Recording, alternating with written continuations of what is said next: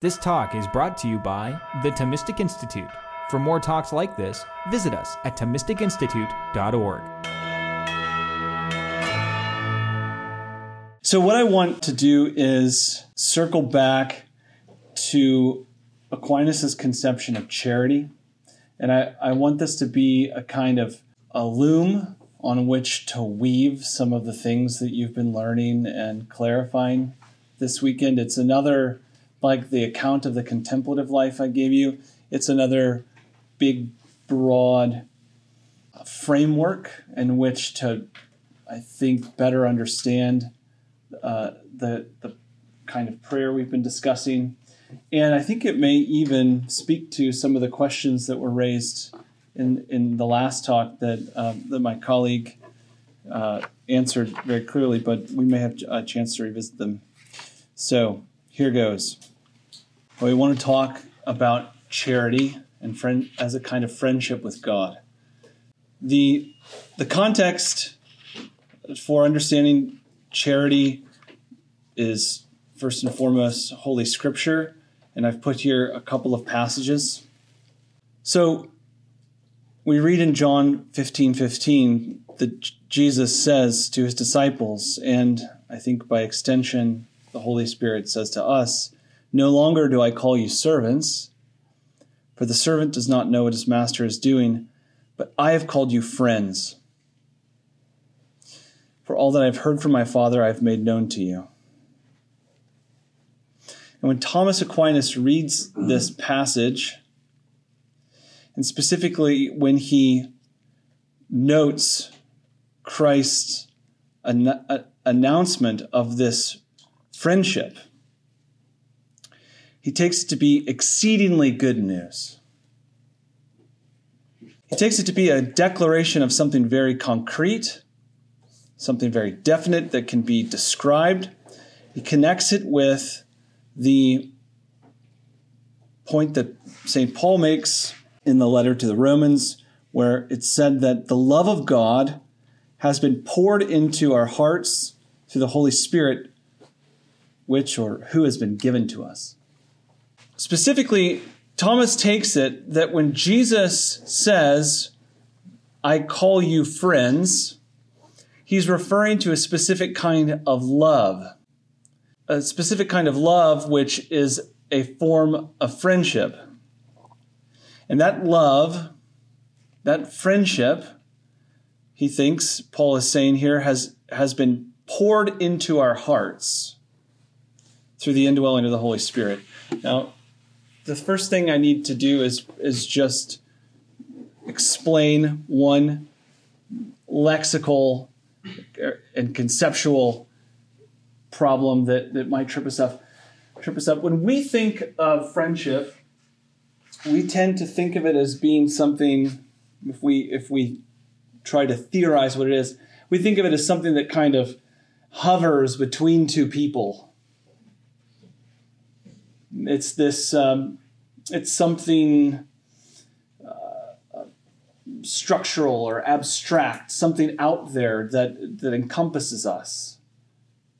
So there's you and I have a friendship, or a friendship obtains between us.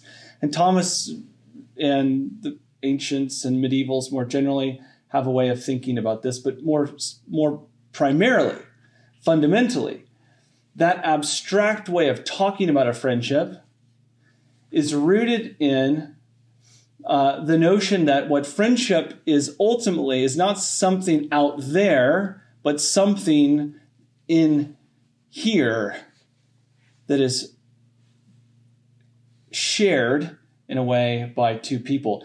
Friendship, in the same way that a virtue is a kind of habit for Aquinas, so he thinks of virtue, a habit is a, think of a habitual disposition to act in a certain kind of way. If it's a virtue, it's a habitual disposition to, to right action that makes one's act good and makes the person good. It's a tendency toward something, kind of ordering toward a certain kind of activity.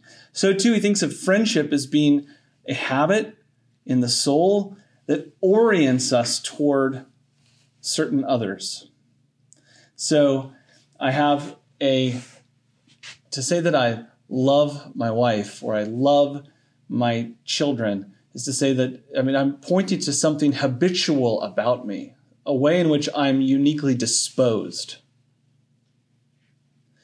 And so when Paul says that the love of God, caritas Dei, has been poured into our hearts, Thomas takes Paul to be saying, God has poured this habitual disposition toward God into our hearts and created the conditions for uh, this friendship, understood as a kind of relationship in the more abstract sense. We need to put flesh in all this, and the point of doing that today is to help us understand better how prayer is meant is meant to be approached um, in in the lives we actually lead. So to do that, I want to point you to what Thomas takes to be a very succinct account of what friendship is. The point of doing that is to get clear on just what it is that God has done in pouring God's own love, this friendship, into our hearts. What, what, is, what is being established? So here's this passage from the second part of the Summa. What I'm going to do is I'm going to read it, and then I'm going to gloss uh, four parts of friendship as Aquinas understands it. Then we're, then we're going to double back to charity. So that so to understand in what sense charity is a kind of friendship, we're going to begin with friendship itself. So here goes. This is Thomas glossing Aristotle. According to the philosopher in Ethics 8, not just any love has the nature of friendship, but only that love which is together with benevolence, when namely we love someone so that we will him good. Now, if we do not will good to what we love, but rather will its good for ourselves, say in the way that we are said to love wine or horse or something like this, it's not friendship love, but rather a kind of yearning now, benevolence does not satisfy the nature of friendship, but it also requires a certain mutual love, since a friend is a friend to a friend. That is actual, you can't see it, it's hard to get, but Thomas is actually quipping there. It's a little, little play on words. Haha. Uh, we'll explain why it's funny later, maybe. And, and going on, and this mutual benevolence must be founded on some kind of sharing. And that word's hard to get into English, communicatio, and I'm going to have to say a little bit more about this. So get ready. You have friendships. You are friends to friends. And what I'm about to do is hopefully make explicit the the actual workings of that friendship, those friendships, and what makes them friendships truly, if indeed they are true friendships. So, look, the first thing Thomas does is he identifies a particular kind of love ingredient in friendship. And when I say friendship, I'm going to sometimes say true friendship, but if I don't say true friendship, I mean true friendship. And this is important to distinguish simply because Thomas recognizes that there are kinds of friendship which are friendship but are kind of faintly related to friendship in the fullest sense. These are like friendships of pleasure, friendships of utility. These are relationships that obtain in our lives not which are which are forged in pursuit of something ephemeral or useful, and which typically dissolve once the, the, the mutual source of pleasure uh, um, uh, disintegrates or the utility is no longer um, actual. Right? You ever you ever thought you had a friend and it turned out maybe the friendship wasn't like what you thought? Okay, those are those are those friendships fall short of true friendship as Thomas understands it. So, moving back here. In true friendship, or friendship properly so called, there is first a particular kind of love. And what Thomas says here is it's the kind of love that's together with benevolence. He calls it friendship love. Sometimes you'll see this translated as love of friendship. It's a bit confusing, I think, to put it that way. So, what is this uh, friendship love? This particular kind of love that's together with benevolence? Well, to distinguish it, you can compare it to a, a very different kind of love, what Thomas calls um, love of concupiscence, or, I or, or a kind of, which is, it's a kind of yearning, a kind of wanting. So when I say, I love tacos, I do love tacos. What I'm saying, and, and we say this all the time, I love tacos. Oh, or I, I just love, uh, I don't know, I, I, my music repertoire has grown lame, but I, I like the, I like Bon Iver. Do you guys you know this band? I like these guys. It's like somebody told me recently. This is sad dad music, uh, and I thought whatever, fine. I'm, I'm, not sad. I am a dad, but uh, when I say I love, I just love. I love this band. For example, what am I saying? I'm saying that Am I saying that I wish tacos well?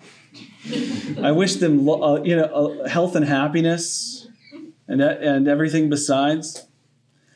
Am I saying when I uh, love Bon Iver that I that I hope uh, the best um, always obtains for the people in this band? It's actually just a guy, but um, not really. I mean, I I do hope that, but when I say I love Bon Iver or I love tacos, what I'm saying is I love these things I, for me.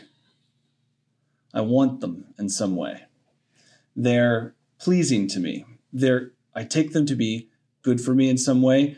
Tacos, in the case of tacos, I literally want to consume them. The kind of love that is ingredient in true friendship is not like this. When you love someone with this kind of love, you are loving them for their own sake. And that's why Thomas says here that it's a kind of love that's together with benevolence. You can hear it, uh, bene volentia, to wish someone well. It's to, um, it's to wish their good for their sake, to prize it, to, um, to be oriented toward it as something worth that's worthwhile, worth existing, that's simply good to that it's simply good that it is. So when I say to my children, I love you, I mean, yeah, sometimes you, you, you, look at your kids and you think, you are so cute. I do want to gobble you up. But, but I don't really want to do that. What I'm saying is, I, it's good that you exist, little Greta or Gabriel. It's, it's good that you you exist. Okay? I wish you well. And this, according to Thomas, is what love most fundamentally is. Every kind of love is a kind of well wishing to someone. In the case of uh, um, the love of yearning or concupiscence, what I'm actually saying beneath the claim that I love tacos is first of all, I love Adam. And the good that I wish for Adam right now is tacos. That's what I'm saying. Now, there are kinds of friendships, as I mentioned earlier, that fall short of friendship properly so called precisely because one or both persons relate to one another not so much as persons to be prized for their own sake, but as commodities to be consumed. Um, but we're setting that aside um, as something that is, doesn't we don't see in in the range of true friendship. So that's the first piece. The second piece when we're loving someone, and I, I, we could just really scoot past this because we've we've already covered it. When we're loving someone, it's the person that we're wishing well, primarily, because love is always a kind of wishing of some good to another. There's something that we're wanting for our friends. When I say I love you, we'll, we'll unpack this in a minute. I'm saying I I wish you well, and there's some good that I'm wishing you, but it's you that I'm wishing the good to. You are the object of my love. Third, Thomas emphasizes here that for friendship to obtain, there has to be a certain mutuality. And, you know, notice why this is so. Okay, so, you know, I don't know if you ever if you ever hear someone speak in public or you read a, an essay and you think to yourself, my goodness, the, the author, whoever this person is behind this piece, must be charming, must be truly interesting. And your affection is kind of called forth, and you think, I, you know, I really admire this person. And then you, you get to know their work a little bit more, and you develop a real, maybe even a genuine sense of uh, of investment in their, their well-being. You know, I hope I hope things go well for this person. I wish them well. I I you know in some faint sense I really you know I, I, I really I really love this author's work and this author. Do we have a friendship? No. We have the precisely one half of a friendship.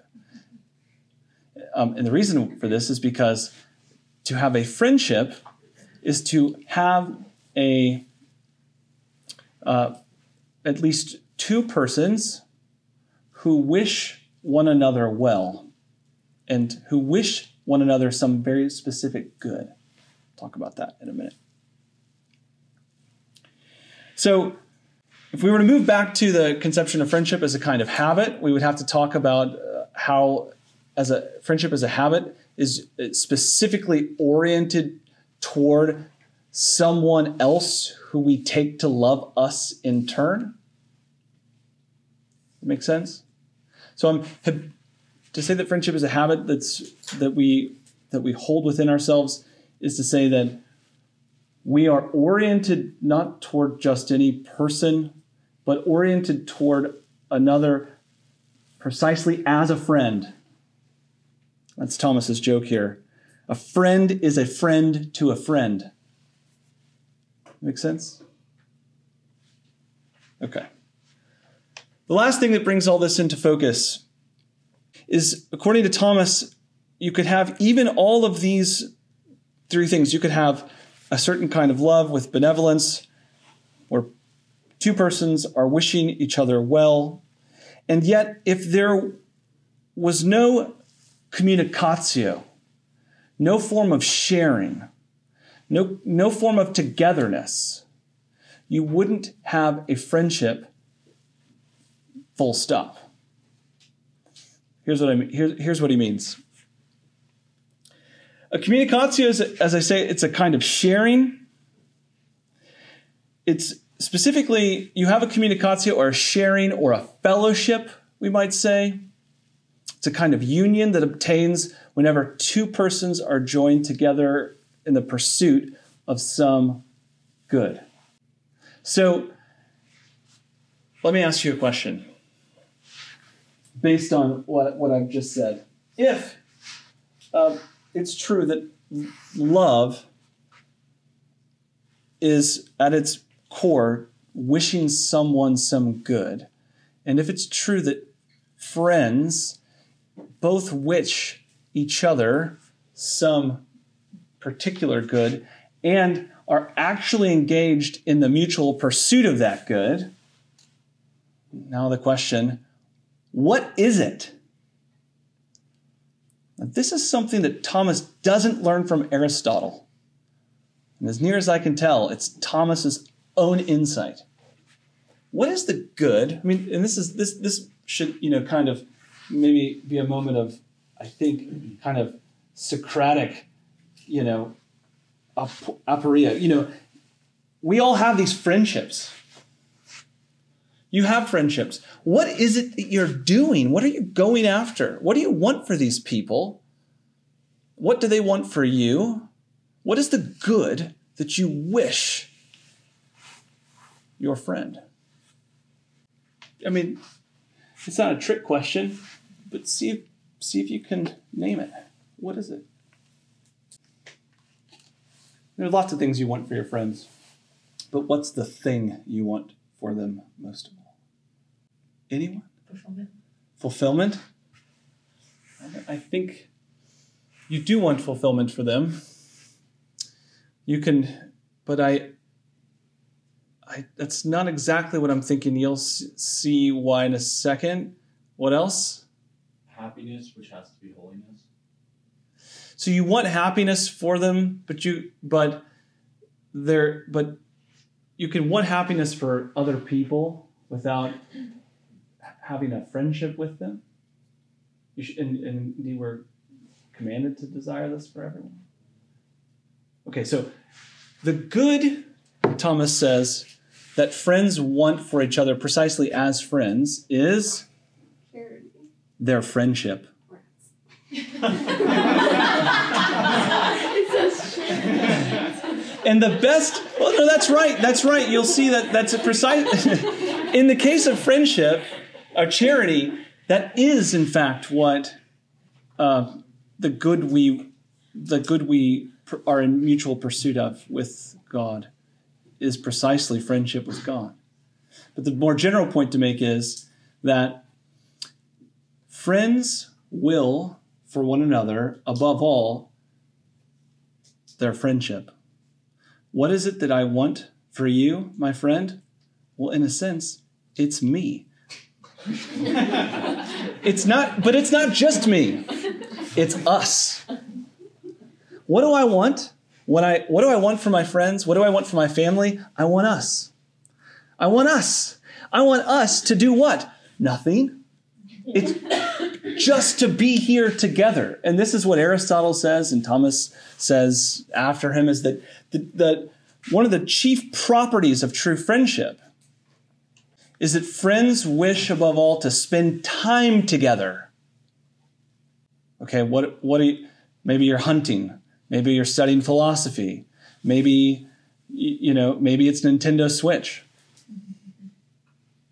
It, it, it, it could be built up around anything, but the thing that friends want for one another is a kind of fellowship, a togetherness, a real concourse and exchange. That's it. So, Thomas, when Thomas reads this, these passages I mentioned above, in, in light of this Aristotelian framework, things fall into place, and he says, Aha! What an elegant expression of this, this life that God has created for us and redeemed for us in his Son. He goes on after having defined friendship. Therefore, since there is a particular fellowship between human beings and God, insofar as he shares his happiness with us, upon this fellowship there must be founded some kind of friendship. This fellowship is mentioned in 1 Corinthians. God is faithful, by whom you are called unto the fellowship of his Son. And now the love which is founded on this fellowship is charity. Thus, it's evident that charity is a kind of friendship of man or friendship of a human being toward God. So let's elaborate Thomas's insight in this passage by noting how the four parts of true friendship obtain in charity, which is, you, you know, you can think of, here, let me invite you right now to think of this word charity as I'm using it as the proper name of a very particular friendship, okay? What's it like? Thomas says, first, in this friendship, that we find a very particular kind of love. By sanctifying grace, he says, it is efficacious, efficaciously caused in man that God be loved for God's own sake. by divine grace, God has from all eternity past ordained that you would be so transformed that you could w- wish God well, that you could, that you would be from a, a habitual disposition that's a part of your own person, that you would be oriented toward God in praise, in recognition of God's unsurpassing goodness. Yeah, so sometimes when we I begin to talk about this, I, I, I notice in people's eyes a question, and it's, what's that like? Well, it's not like wanting something for yourself. It's more like if you've ever seen the Grand Canyon, I don't know what that was like for you, or if you've ever seen something truly sublime in its in its just vast depth and grandeur. It's hard to take in, but when you when I see something like this, I think to myself, "Wow! I want everyone to see this." What I don't think is this is so amazing, I want it all for myself. Ooh, if I could just if I could just you know, put this the Grand Canyon in my pocket, it would be mine. No, it's it's a it's a different response of the human heart, a, a recognition of a good that is that is um, a common good, something in which everyone can take part without it being diminished. So the first thing to note is that God has poured into your heart a kind of love by which you're just by which by which you can love God and you can do this. You can make acts of, of love, as we say. You can just say, God, I love you. You are good. And listen to the psalmist. You're good beyond all measure. I mean, th- these guys go on all day. You can do that. The principal object of charity is, is God, but it this is for another talk. It very curiously and wondrously extends to others. Any doubts about how this can happen could, could be dissolved pretty quickly by noticing that you tend to love those who your friends love. And it can be especially difficult when your friends love people who you don't find very lovable, but you tend to just love them anyway. Yeah, love has a kind of logic that, that expands in that way, creates a community. But the principal object of, of, of this friendship is love.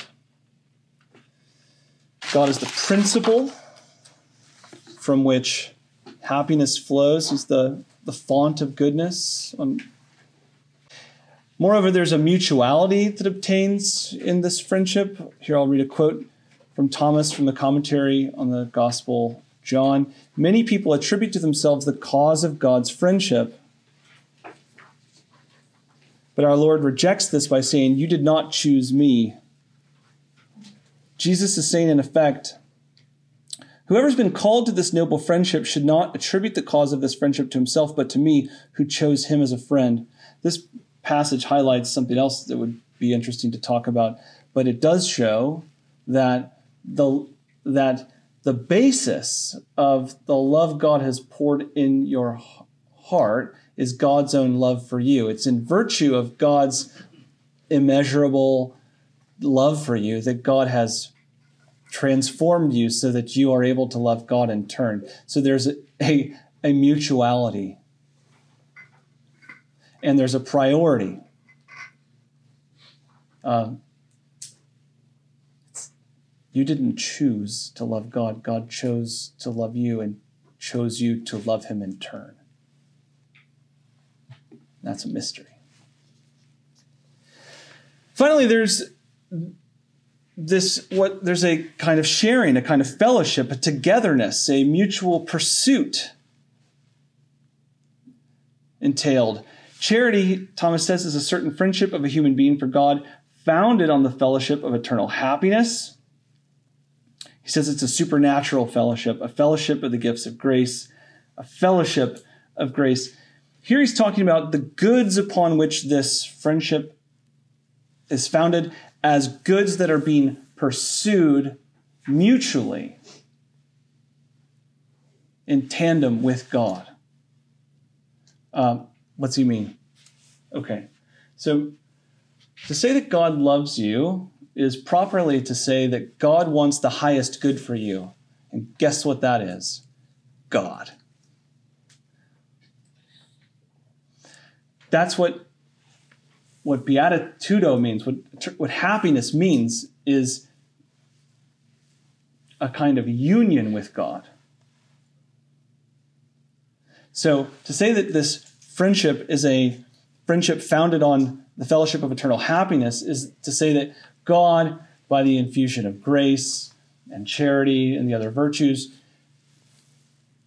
gives you the habits needed to pursue this thing together with God. This thing being not a thing, but a who? God Himself. Now, the question is uh, what is the concrete thing? What, is the, what does the togetherness look like?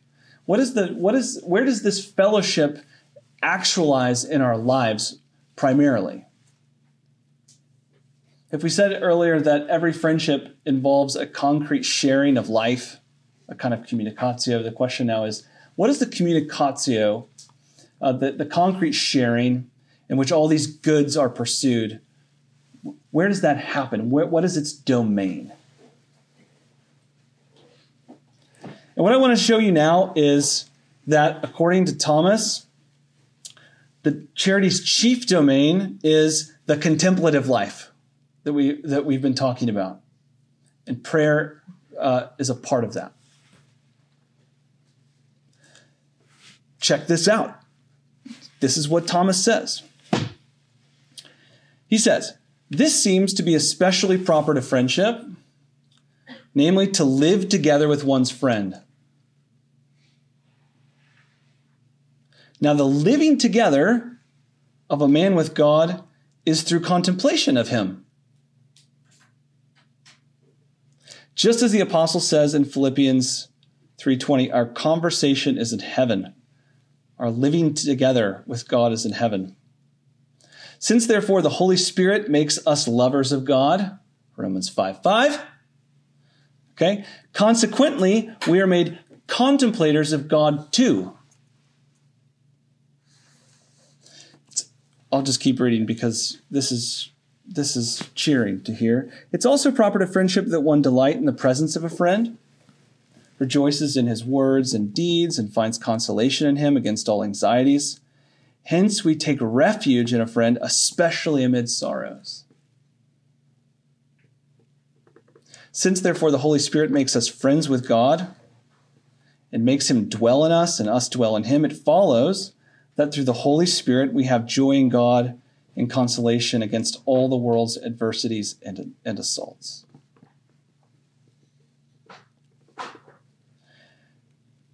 So, in this passage, Thomas says many things, but the one I want to point your attention to first is that by virtue of the fact that we are made lovers of God, Thomas says we are consequently made contemplators of God too.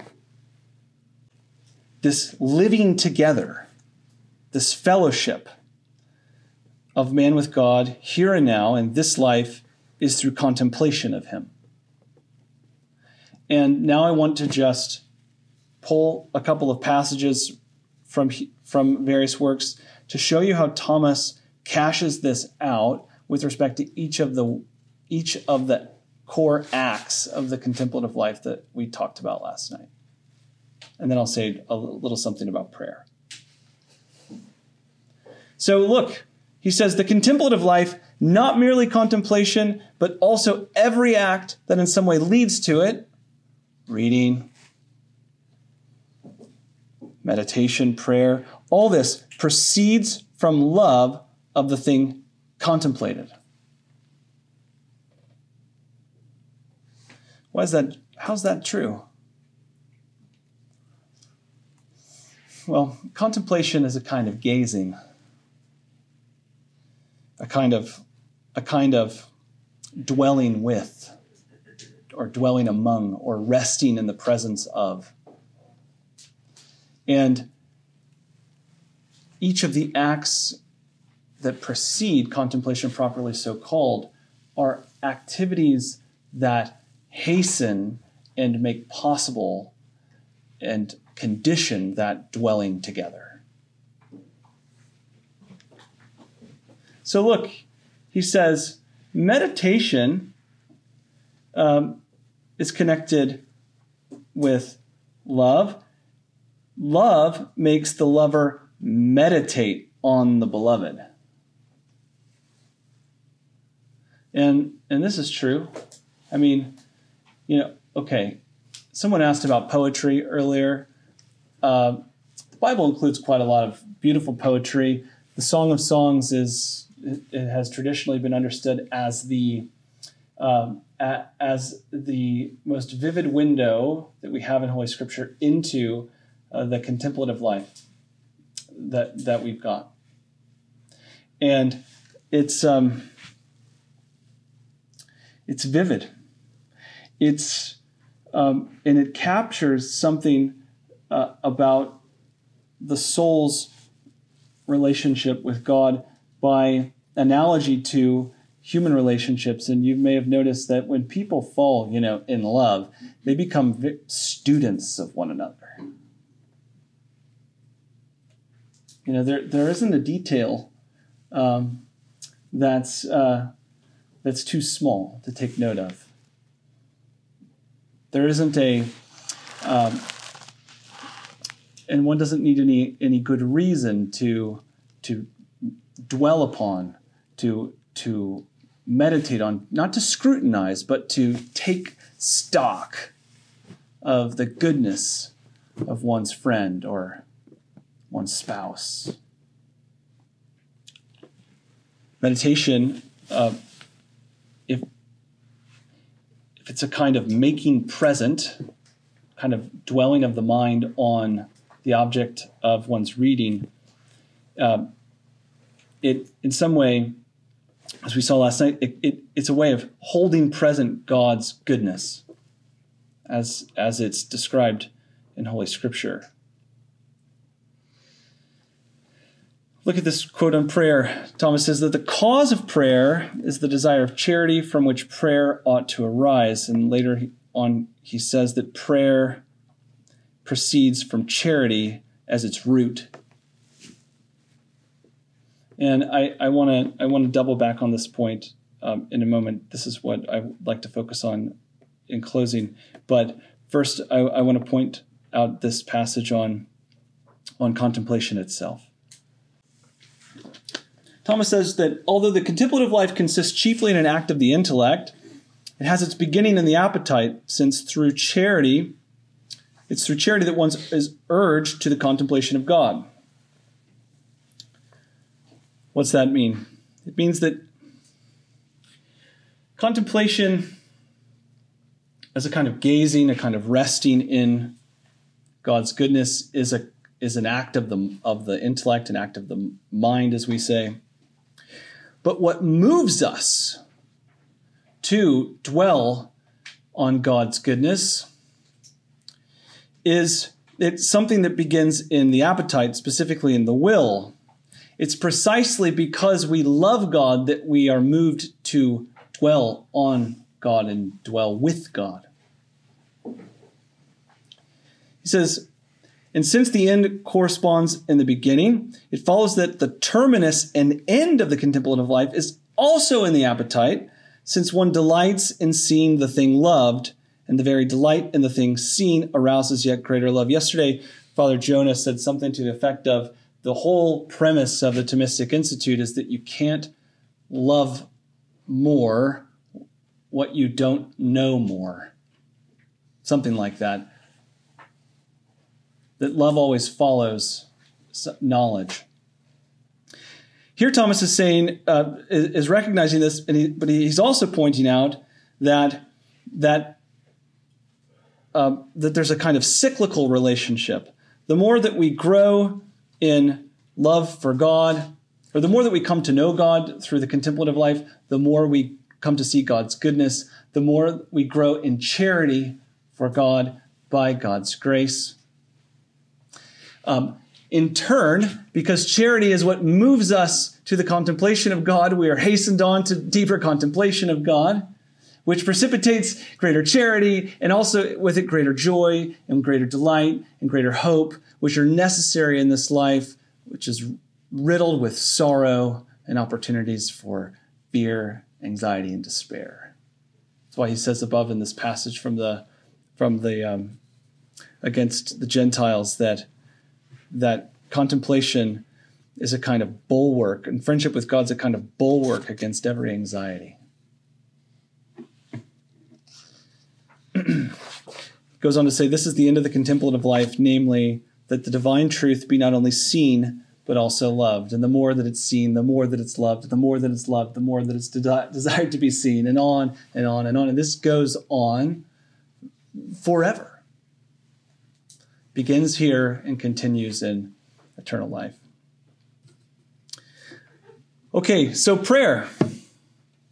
Thomas says that the root of prayer is charity. We tried to place prayer in the context of the contemplative life to talk about the way in which charity motivates the entire contemplative life. Now, I just want to point out some passages in which Thomas remarks on the way that prayer is conditioned by charity, understood as a kind of friendship. So, first he says here, now prayer tends to God through being moved by the will of charity, as it were, and this in two ways. First, on the part of our uh, the object of our petition, because when we pray, we ought principally to ask to be united to God. And, and this goes back to the very nature of friendship and the nature of charity specifically. What friends want is to be together. And this, Thomas is saying, is the principal object of our prayer. God, bring me into your presence. You know, what does the psalmist say? How lovely is your dwelling place, O Lord God Almighty. Or when Peter sees Christ transfigured, his first impulse is, we're going to stay here, right? I should, you know, I should set up, I should prepare a place for us. We're never going to leave. Oh no, not yet, Peter. Someday. This is just a taste. What friends want is to be together, and what ch- and charity is a kind of friendship moves us to this this union. And prayer is the cry of the heart for this togetherness.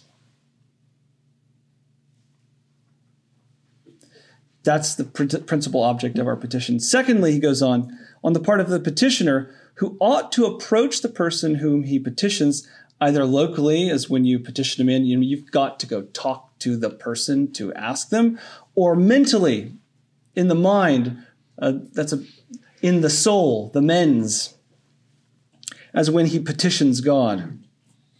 And hence Dionysius says in on the Divine Names, chapter three, that when we call upon God in our prayers, we are unveiling our mind in God's presence.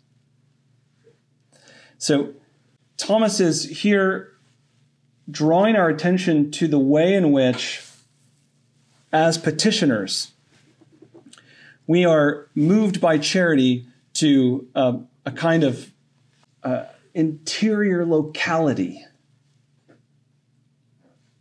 we're, we're moved to take seriously the indwelling of the Holy Spirit and to recognize as petitioners and as friends of God that God is um, indeed already with us now. so this conditions prayer in a way that we're, we're recognizing the reality, the truth, the concrete nature of, of what God has already achieved in Christ. A little further down. I mean, someone asked earlier about, about uh, whether we should feel trepidation in composing our own prayers. Um, you know, Thomas distinguishes between a number of kinds of fear, and um, he says that there's worldly fear. This is the fear of um, the fear of man, the fear of not wanting to be scorned by the world for believing things that the world regards as foolish. Uh, this is not from the Lord, but there is another kind of fear that God gives us, and even um, and it's imperfect, but even what He calls a kind of servile fear is that there's a can be a way in which God can even give us this. This is there's a there's something at a a kernel of something good about fearing God as a kind of um, merely as someone who is in a position to decide our fate, or from whom we who we ought to fear in the sense that um, that in looking at our own um, our own deficiencies, as Augustine says, you know, the, the cauldron of of the soul, that we would fear God but this is an imperfect kind of fear. It's supposed to fall away as we grow in our relationship to God. It becomes uh, or is displaced by what he calls a kind of filial fear. This is the fear that um, that children have with respect to their parents, or that friends have with respect to their friends, and the fear isn't the object of fear isn't one's parent or one's friend. The object of fear is the thought that overwhelming goodness of this relationship might be damaged by, uh, or might be mm, breached by something I would do. And so, in this sense, the fear of God is it.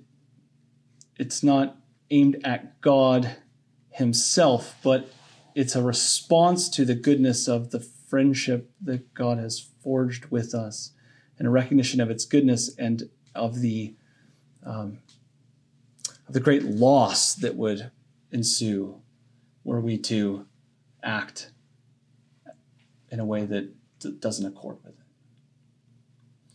The flip side of that is uh, this point here about prayer um, to you know, filial fear is a kind of property that emerges out of the love of charity, um, according to which we relate to God as um, one friend to another, and more specifically as a son or a daughter to a loving father. That's why Jesus teaches us to pray the Our Father. He says prayer should arise from an affection like that of a child for its parent. One who asks out of fear does not ask a father, but a master or an enemy. Matthew 7 If you then, who are evil, know how to give good gifts to your children, how much more will your Father who's in heaven give good things to those who ask him?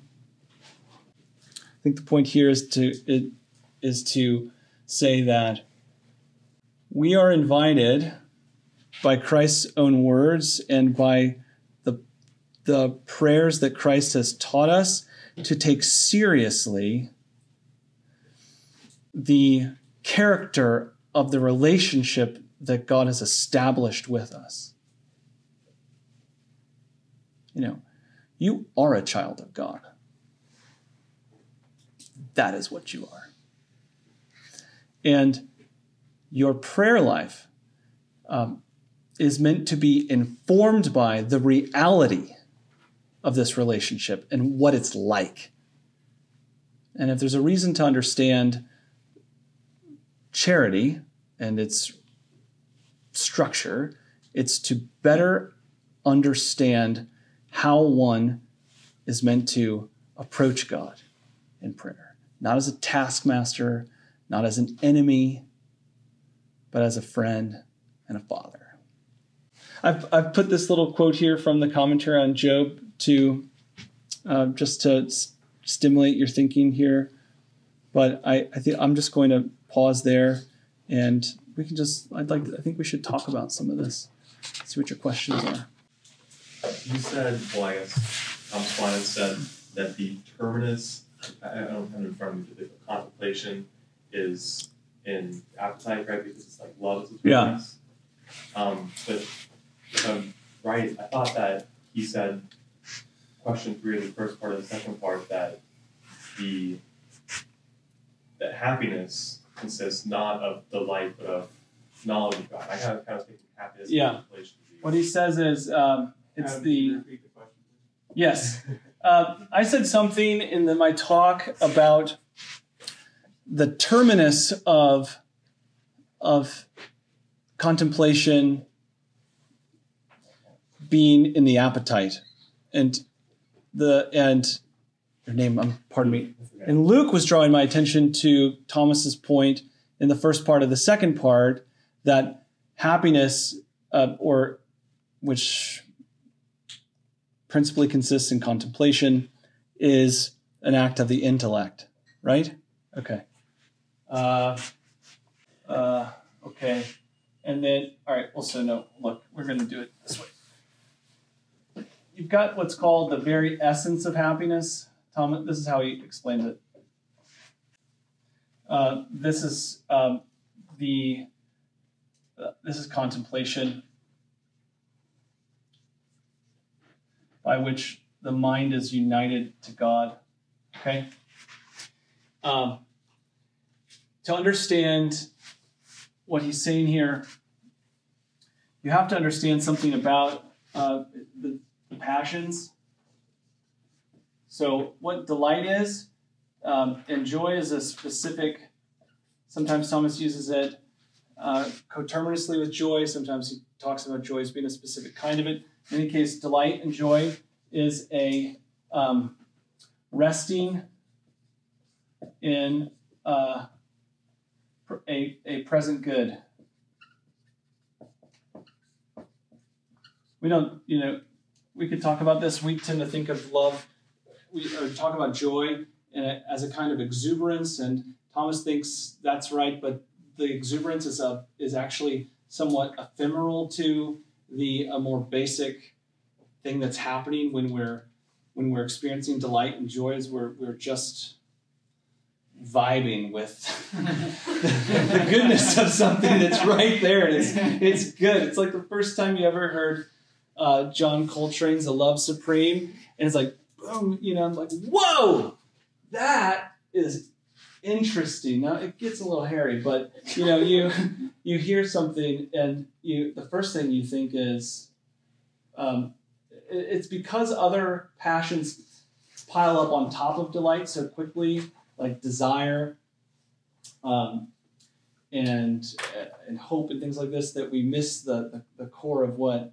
what joy or delight really is. But it's a resting in the presence of, of some good.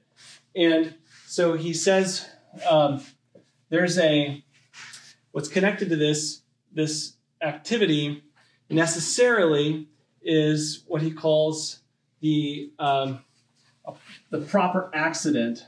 It's a proper accident of, of happiness. Okay, um, so if you've got fire, you've got heat.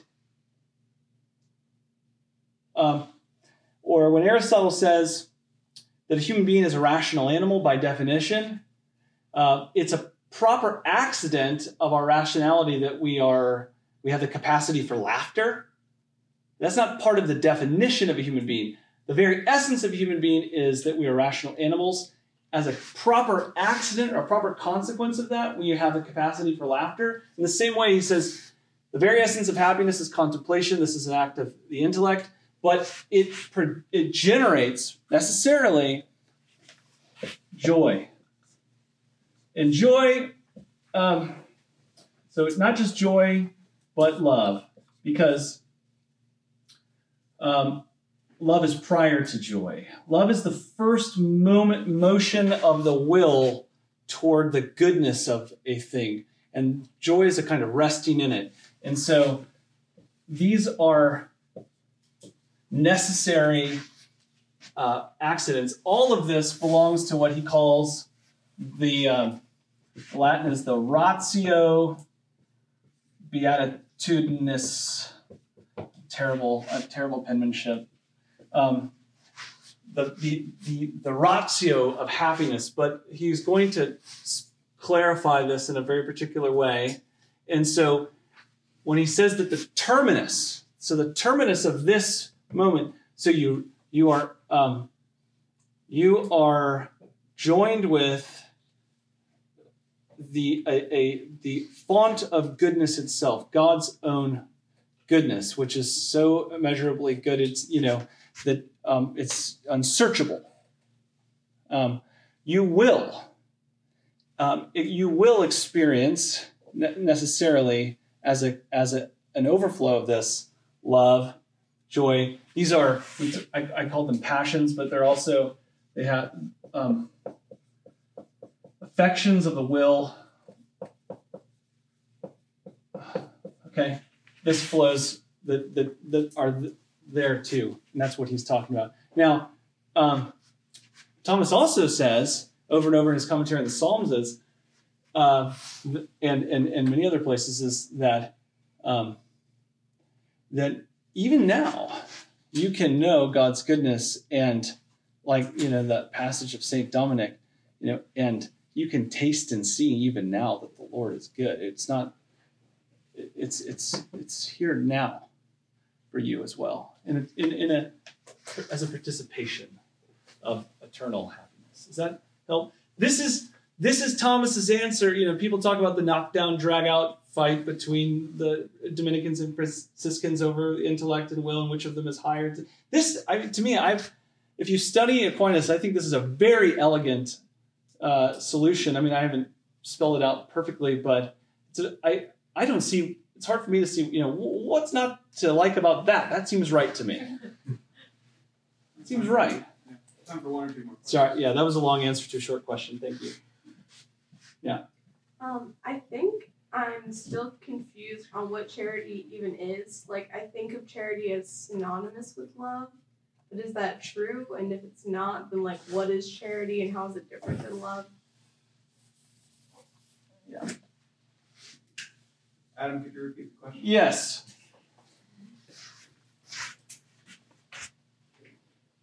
Chloe. Chloe asked. Chloe asked about what charity is and whether charity is synonymous with love.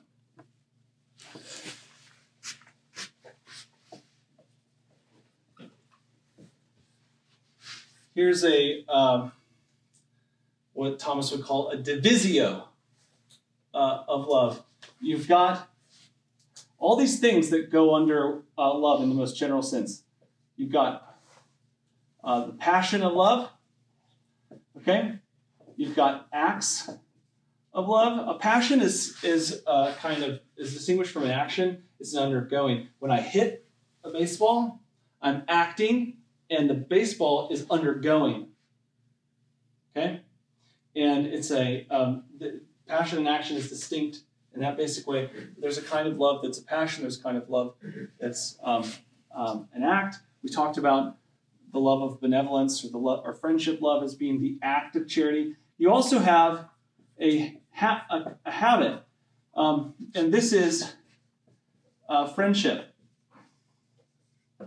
Um, and it can be there are different kinds of friendship, and there's the friendship of pleasure. This is these are um, you know your drinking buddies.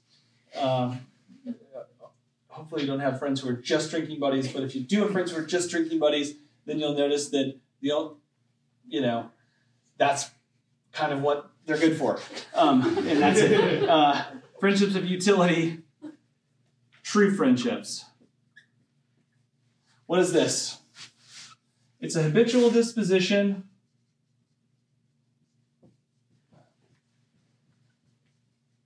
That is in you.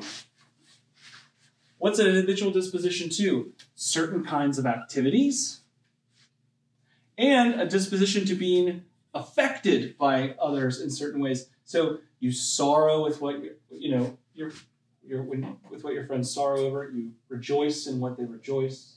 Okay, it's a habitual disposition to certain acts, passions. What is charity? It's a very particular, true friendship, a habitual disposition that God puts right in you. And um, it's habitual dis- disposition to love God. Uh, how? For God's own sake. Okay, now, um, charity as a habit uh, is basically this. But then there's also this thing that you that, that you're disposed to by charity, and that is that has to do with what we talked about uh, this communicatio, this sharing that obtains when two persons. God doesn't have habits because God is simple, but God is wondrously disposing God's own self toward you and your goodness. Um, but you have when two people have habits, you have a, some, a friendship that obtains between them, and that obtaining involves a kind of fellowship. It's a kind of togetherness, and it, it consists most basically in the pursuit of some good that each friend wants for the other. And what the love of charity is is a, again, it's a it's, it's a habit that God puts in you that disposes you toward loving God in a certain kind, um, for God's own sake, and to the mutual pursuit of fellowship with God. And what I was trying to show was that contemplation, as Thomas, as Thomas says in some of these passages I showed you, is the kind of place where this communicatio in this life, this sharing, it's the place where, the primary place where it unfolds.